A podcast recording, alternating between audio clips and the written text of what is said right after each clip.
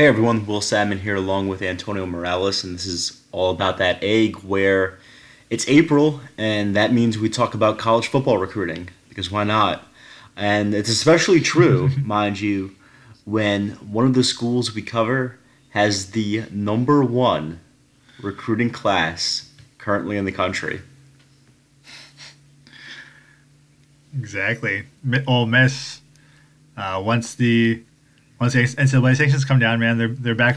They're They back just- near the top. They just needed that they cloud. They just needed that cloud to go away. Now, now they're back to, you know, near the top of the national recruiting rankings. Uh, they they got a, a they got they had several commit commits over the weekend. Right now they're they're t- they're, they're at fifteen. Um, Ashanti, um, I think Seastrunk's his name from Louisville. Uh, he was the latest to commit. Outside All that matters. All that matters is Uh, that they you got- pronounce Louisville correctly. That's what matters. Uh, you can't get that wrong. Um, there's so many weird pronunciations in Mississippi that uh, that it's hard to tell sometimes, but uh, that one's a no-brainer. And then Grant Tisdale, dual threat quarterback. Uh, he committed over the weekend. Dewan Black committed over the weekend. who didn't commit to Ole Miss yet? That's So- that's what we really should run down. Is who has not yet committed to the Rebels? They have 15 commitments, which is I'm pretty sure it was it's it's leading the country because they were leading Yeah, the country when they had 14. I don't think any school any school picked up four or five commitments in the past couple of days. Um, so, I mean, the main thing is it's April, but I mean, it's better than being number two. Um, being, being It's better than being what good. number thirty-five, which was Um, what they finished with. At the, at the moment, at the moment, I think your guy Jacob Peeler um, may have to adopt the mantra of "Who's next?" a la some Bill Goldberg. Um, Your boy but no, um, thirty-fifth, thirtieth, twenty-five, somewhere like that is probably where they're out, where they're going to end up, though, because it is April. Maybe that's too low of me. Maybe they finish him what the top twenty-five. yeah. Some of these guys, their ratings might go up, man. I was just reading Bu- Bud Elliott at SB Mhm. Nation. He said maybe some, maybe somewhere around like Okay, I can buy that. Um, which is which is where like cause he compared it to UCLA's class from a couple of years ago or recently, where they signed Mhm. like 28 guys. And said Ole Miss might do the same. Um, but the reason he said he, he said Ole Miss might have the potential to finish higher, just because the state of Mississippi is so talented this year, and if they get a couple of those kids, and some of these guys who are three stars right now and haven't been like fully evaluated yet, if their rankings rise, then that might give them a shot. Well, everybody's going to end up with, with, with about the same number. They're going to sign 25 kids. I mean, they're not going to, you know, go over that, really. So it is what it is. I mean, like they have more they have more commits than anybody else in the country. Therefore, with um, the rankings and the ratings are the way they are, and they are that way because they are the point of them is to be right and to off and to offer a clear picture when it's all said and done, not right now. And so things could get a little bit funky as there as what's happening here with Ole Miss because their average kid, according to two four seven, is about an eighty seven rating. Um, which in other words that means he's a three star. And you know, a, a basic three star at that. We're not talking about you know one of those guys who are on the cusp of being a four star. They acquired a bunch of three stars, and the two their two top players are Dewan Black and Jerrion Ealy. Two top commits, I guess I should say. And Ealy is a draft risk for the MLB anyway. And so Mhm. when you really start to dig deep into the class, it's like, okay, well, they got a bunch of guys. And some of them are going to be good, and some of them are not going to play much. And that's just the way recruiting is for um, for a lot of schools. Obviously, not everybody can accumulate four and five stars like the elites of the SEC. Um, and, and Ole Miss is certainly not doing that right now. But I will say this, though, is that people look at this currently and they're like, oh, wow, Ole Miss is number one. and that may or may not shape people's opinions. And I think that's kind of the whole what you kind of hope for if you're Ole Miss is that this at least creates some sort of good vibes surrounding surrounding a program that still can use some. Yeah, exactly. And and like we always say, we, it seems like we're talking about recruiting mm-hmm. so far out. So much is going to going to depend on what happens in the fall with these teams and what Matt Luke, what kind of progress he shows in his second year as a coach, and what kind of season Ole Miss puts together. Um, just wins and losses wise, if they look promising, and Matt Luke progresses in his second year, and he could offer early playing time to some mm-hmm. of these kids in Mississippi, um, then the incentive to join this class will be greater, obviously. Um, but you know, if they go five and seven or four and eight or something, then you know who's right. going to want to join that class. Um, so there's still there's still plenty of time. Let me ask you. December let me ask you a good question. I think it's a good question. Maybe it's maybe it's a terrible question. so, Ole Miss's class is ranked number one right now, and Mississippi State is ranked what fifteen? Number fifteen in the country. Which one would you rather have right now? Knowing that Ealy will probably be a draft risk anyway, and he's your best player committed, well, him and Dewan Black, who I've heard may be um, an eligibility risk, may not be. We'll see. Yeah, and when you once you factor those into account, I think isn't that weird? States. Um, I mean, that's why you have to take these recruiting because, rankings with a grain of salt right now because you don't know what this. Because they have, because the Bulldogs have Charles Moore and Charles and, and I'd rather have Charles Moore than than the other two kids just because of what surrounds the other two kids at the moment. Charles Moore is coming off a torn hey a torn up knee, right? That's why all these kids are committed, I guess, right? I mean, yeah, like technically speaking, I probably want I probably would want one of the other teams' classes, but that wasn't the question. The question was, do you want Mississippi State's or Ole Miss? I don't know. I mean, I like. I like a couple of kids that uh-huh. Ole Miss has. I like the quarterback they picked up from um, Texas. I think he's pretty good. Yeah, I think he's really good. Um, the kid from Meridian's not bad, pretty good. I mean, he's what six five, pretty pretty good weight on him at mm-hmm. defensive end. Uh, Jamon Gordon, uh, the kids from Tupelo, Jordan Jen- Jenigan, they have some potential um, at wide receiver. Who's the other kid from Tupelo? They had another kid, right? Yeah. Standard yeah, safety. Uh, yeah, Standifer. Yeah, Standifer. Yeah, and then on the flip side of that, Mississippi State only has six commits. Uh, one being Torbor, though, a wide receiver out of Louisiana, a four-star kid. I just feel like they like. If I had to pick one right now, I go with Mississippi State's just because they have a QB. Well, they have a QB. They have a uh, one of the better wide receivers in Louisiana, and they have Charles Moore. And Moore is not going to the MLB draft. I know that much. and I haven't heard anything about him being an eligibility concern. So and their, their yeah, average is higher. Yeah. Their average is I like mean, 88. And that's that's actually nearing what a four star is according to two four seven. So, and there's there's obviously the potential for Mississippi State to have a much better season than and also than like and also you have six commits, and what that means is that you have room for for nineteen more, as opposed to right now, mm-hmm. Ole Miss only has room for about twelve more. Yeah, ten more maybe. So but anyway, long, none of this really matters because it's all going to change in a, in a few weeks. I mean, take Dewan Black exactly. for instance, a kid who committed to Mississippi State, and all of a sudden that list looked really good, and then he decommits, and now he's with the Rebels, and so I mean, yeah. put all sure over the top, and rightfully so. He's great. I remember, I remember um, when I was doing high schools at the Clarion Ledger, that kid made the All State team for me that year uh, he he was tremendous. He's a tremendous high school player. I mean, he could do a lot on the field. Really, really um, gifted beyond his years. I mean, because he was he's been making plays since he was like a freshman, sophomore, and I guess what he's finally a senior. I guess that's that's what we're getting at here in 2019. How time flies, but yeah. Um, he's been around the block. He, people know who he is, and I'm curious to see where where do we, where is he supposed to play at the next level? Since we're kind of talking about this, just to kind of wrap it up. Do, do you know for Ole Miss? Like, where do they see him? I think. No, not yet. I was reading earlier. Safety, right? People were Yeah. saying safety, but but if he gains weight, he could easily like move to linebacker. He's si- he's six four, so you figure the frame's there.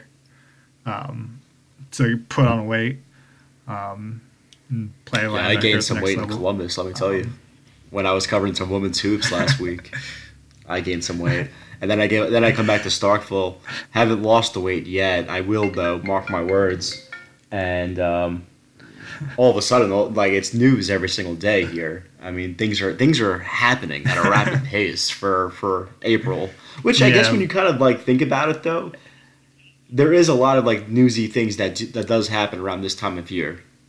Yeah, you have every weather every member of the Weatherspoon family. It's really every member of the. Mississippi State You basketball have, uh, team just saying, you know what, maybe I'm good enough. I'm just gonna, I'm gonna, I'm gonna throw my hat in there and see what happens. And why not? Why not do that?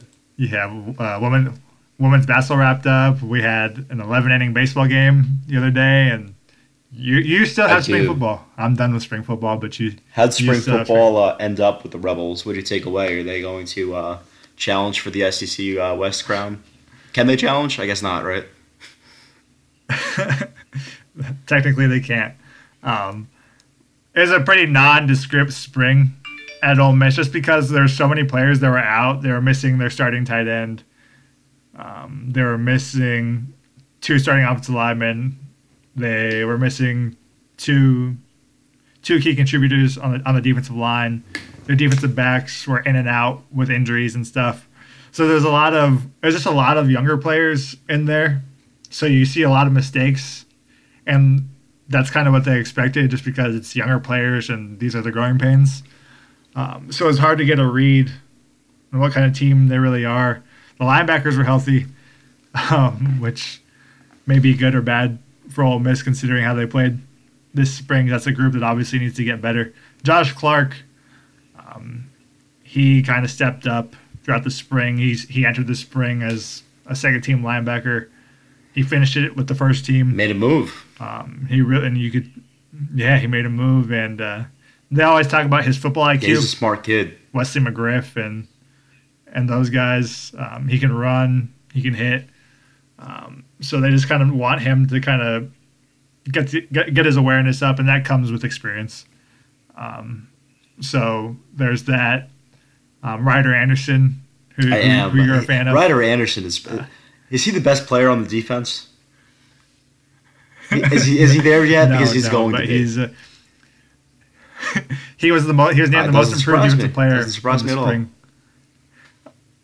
Um, so Ryder Anderson, you know, he, he was an, he's another guy that emerged over the spring. so where along is he? with Is he on the first team? um, yeah, yeah. Um, one of one of the uh, one of the first team's de- defensive ends was out. Ryder Anderson stepped in, and it's going to be hard for that guy, for Qaadir Sheppard. It's going to be a challenge for him to kind of get that back because Ryder played really well um, throughout the spring, and obviously it was beneficial for him to get those reps to the first team. But it was kind of it was kind of like that at Ole Miss, you know, this spring where it, just a bunch of young guys getting reps. Ben Brown got a lot of reps on the offensive line. The coaching staff's really high on him. They're really high on Ryder Anderson, I guys hope to that. see uh, Josh Clark take a spot in the linebacker depth chart because that's what they kind of Mm-hmm. sold him on in recruiting is that you'd be able to do that and it, it, it always just like makes me a little bit happy when things actually what's told in the recruiting process actually comes to fruition for some people uh, because that's not always the case of course as we know so that's that's cool to see that he has done what they said he was in position to do, and that's take a spot right away.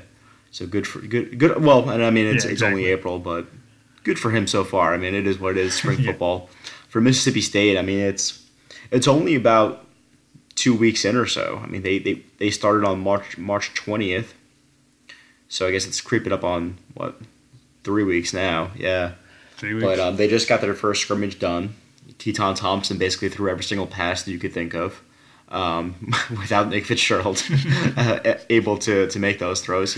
I think he was like 15 for 30 or 15 for 28. Keytaon Thompson, which a lot of passes for, and he was playing with the first and the second team. Yeah. So there's that.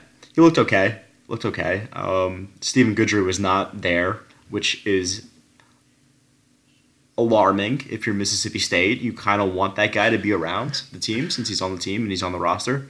Um, you kind of want him to show up to things. So I'm not so sure like what the reasoning is. I've heard that it had something to do with tutoring or off the field issues, combination of the both. He's supposed to be at practice this week, so for Mississippi State's case, uh, case, hopefully he is there. He's a huge part of what they're trying to do. That said, they have a lot of weapons at wide receiver. I don't, you know, they have a lot of returning guys, which doesn't always mean that that's good if they didn't really produce. But they're healthier now, though, with Keith Mixon. Um, also out, and Guidry not there, and Malik Keith still not enrolled. He, you know, he's a wasn't an early enrollee. So you have these guys who were playing last year, um, able to just try to make a move and impress a new group of coaches that may see them a little bit differently with how they're able to be used. Uh, maybe stretch them out a little bit more and have a little bit more confidence in them. So, yeah, a lot of a lot of football going on. Brandon Bryant's no longer on the team. Did you were you surprised to see that? That guy was like going to be big time at one point. He's still he's, by all accounts. I mean, he has the the body, he has the physique, he has the tools, he has all the things you want when you look at somebody in a football player. But you also, when you're in college, you actually have to make the grades and do clean up what you got to do. I mean, it's part part of the deal. I, I was surprised to see that. I was surprised surprised to see that because I, w- I was here in 2015 when he was a redshirt freshman. I, I covered the Belk Bowl with with our good friend Mike Bonner um, that year, and Brandon Bryant made this like one handed interception in that game. I was like, oh, this this kid's pretty good. Um, and he was he was starting at, at safety on on a borderline top 25 team, and he looked really promising. Then he obviously struggled the next year. It seemed like he did decent last year. Um, then all of a sudden you see him transfer right before his senior year. Um, and he's already redshirted, right? Yes. Uh, I'm not sure what the play will be for him. He may have to go to like an NAIA school and just try his luck there because I'm telling you, he was not able to play for a reason. And that reason was academic issues for spring football. So connect the dots, those who are listening, and make your judgment from that on what's going on with him. But it kind of sounds like uh, Fred Brown from a couple years ago, mm-hmm. uh, the receiver. When that happened, and, and, and Brandon Bryant's, like you said, a tremendously gifted athlete, and it will hurt Mississippi State in terms of depth. But he was probably number three on their list of safeties anyway, behind Mark McLaurin and Jonathan Abram, who both really shined last year. And at nickel, they have Brian Cole, who is going to be my pick for breakout defensive player of the year. You heard that here first in uh, not even mid-April. Brian Cole, um, mark mark that down. Brought to you by, mind you, the guy who said that Montez Sweat would lead Mississippi State in, in sacks. I'm sure you remember that. so. What happened to all those JUCO kids from last yeah. year, like Chauncey Rivers? Yeah, he's around. He, like, they redshirted like... last year. Brian Cole's one of them, and yeah, they all. I mean, I want to say what four or five of them redshirted. Those two Landrews, the two yeah. offensive linemen, Champion and Phillips, they all redshirted, and so they're all now at least second team players, if not starters. And you combine that with the seniors now, Sweat and Abram, two guys in their second year with Mississippi State after being JUCO additions in that same class. You got the makings of a pretty good team, which everybody everybody who's listening to this knows already. So, yeah, I mean, well, I'm interested to see, of course, how the how the spring ends up. Who else makes a move? But there's still some time left. I mean, spring game for the Bulldogs isn't until another couple of Saturdays. They got one more scrimmage this upcoming Saturday, and then the spring game. It's in June, right? Might as well be. Might as well be with the with the pace that we that we've started this year. But um, going back to basketball for a second, just because it's on my mind with the the idea of transferring with uh, Brandon Bryant, who for him, by the way, the correct term is I guess moving on because he has to find the school first to actually transfer. Um, but hmm. guys who definitely will be transferring, Xavier Stapleton and Eli Wright from the basketball team, and moves that I don't want to say that they were surprises at all, but I didn't necessarily expect those two guys uh, to leave. Mississippi, Mississippi State was definitely due for some attrition because they were basically going to be one over, and with Mhm. three signees, a fourth probably on the way with uh, the JUCO center that they added as a commit. He'll probably sign sometime this this month when the next um, availability for signing for basketball starts. So they were a one over anyway, but I didn't, I didn't really expect Stapleton to leave just because he would he's he's going to be a, he's a grad transfer right now, so he has that one year left of eligibility, and I just didn't see him going to a third school. The idea, though, of course, is that these guys want playing time, and they were not probably going to Yeah. get as much as they want. Well, I know they weren't going to get as much as they wanted. That's for sure on this roster. They didn't get as much as they wanted with the past roster from this year's team. And if you're going to add in a bunch of guys, Reggie Perry for one, five-star power forward, Robert Woodard and uh, DJ Stewart, two four-star wings, uh, it just wasn't going to happen. So a lot of people are misinterpreting that, I think, as it's sort of like doom and gloom for Mississippi State because they had two kids transfer and guys are declaring for the draft.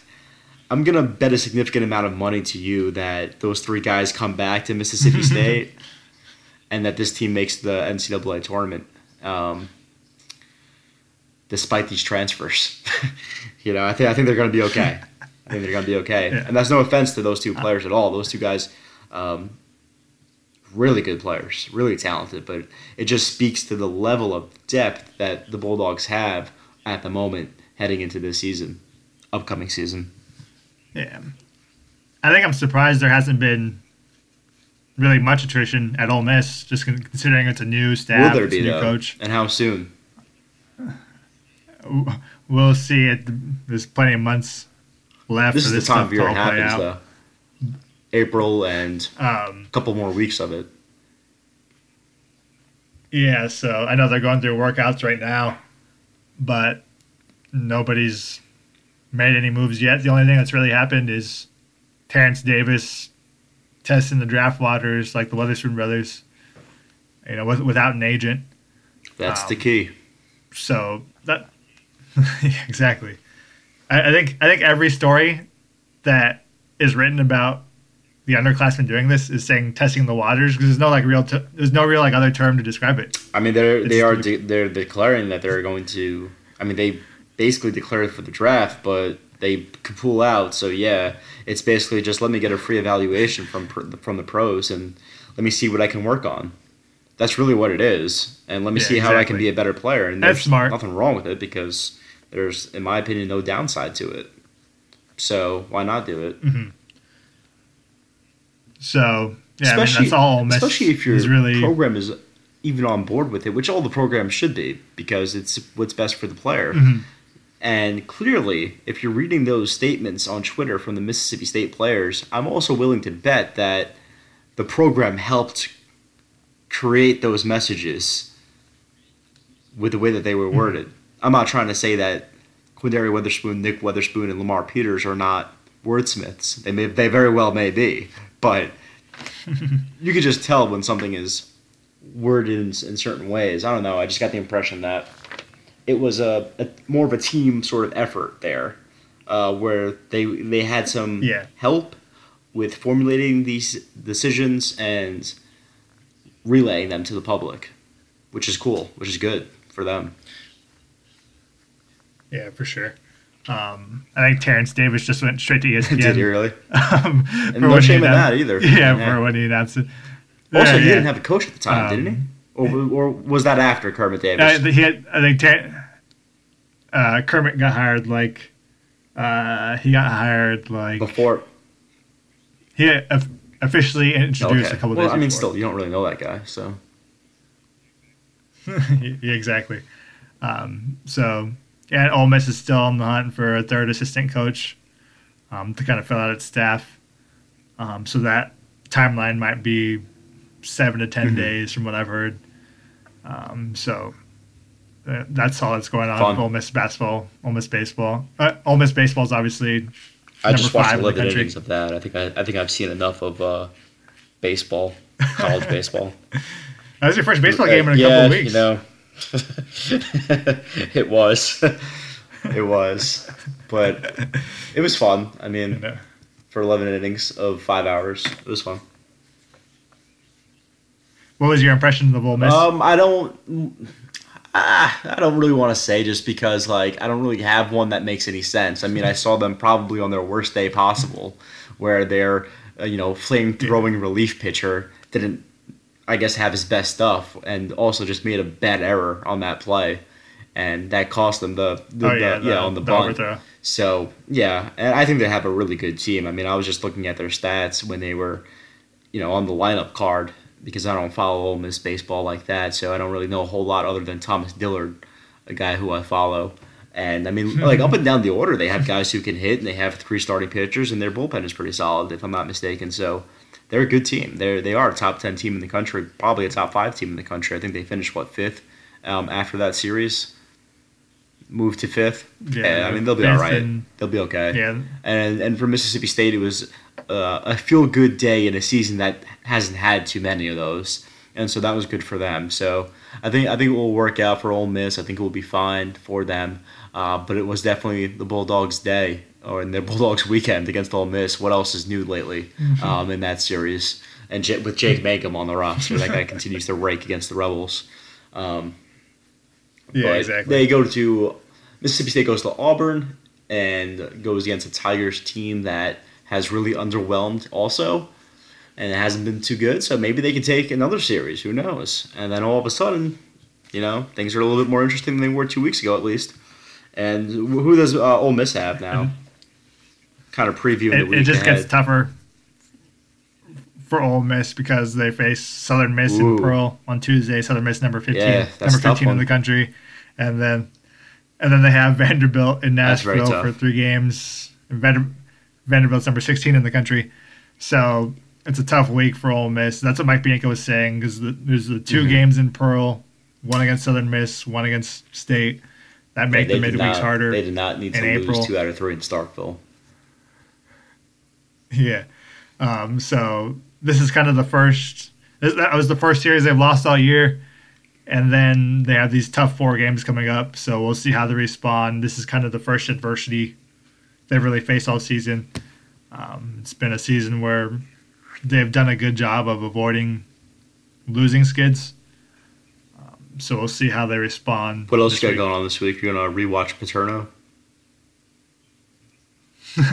I just finished watching. How good Paterno. was that? I thought I Uh, thought that was. I mean, well, I don't know. Maybe it really wasn't that good. It, it just what it did though was it, it did a really good job of being very captivating throughout. I thought. I thought it was gonna be terrible. So your expectations So- were low. Yeah, my expectations were low. Andre the Giant, obviously, this Big week for HBO. Um, But I thought the I thought the Paterno uh, Exactly. movie was pretty solid though. Maybe I'm overselling it to people, but I thought Mhm. it was good. I mean, like it kept it kept my attention for two hours. exactly. No, it, it did for mine too. I haven't really had time to reflect on it, so maybe I shouldn't have brought it up. But to kind of give a good recommendation, but Yeah, you went for. You went from you went from from Paterno to WrestleMania the next nah, day. yeah, no, and I had that 11 inning baseball game in between, so exactly. that's right. to give some that's proper right. We'll, we'll end it right there though, because if we continue to add to the thoughts, we're gonna get a little bit further down a rabbit hole that we probably don't want to get into. So we'll end it right there for now. He's Antonio Morales. I'm Will Sammon, and we thank you for, for listening to All About That Egg, where you can find our podcast on Clarion Ledger, clarionledger.com, wherever you get really your podcast, whether that be SoundCloud, iTunes, wherever else. Uh, please subscribe, follow, share with your friends, and again, thank you guys for listening.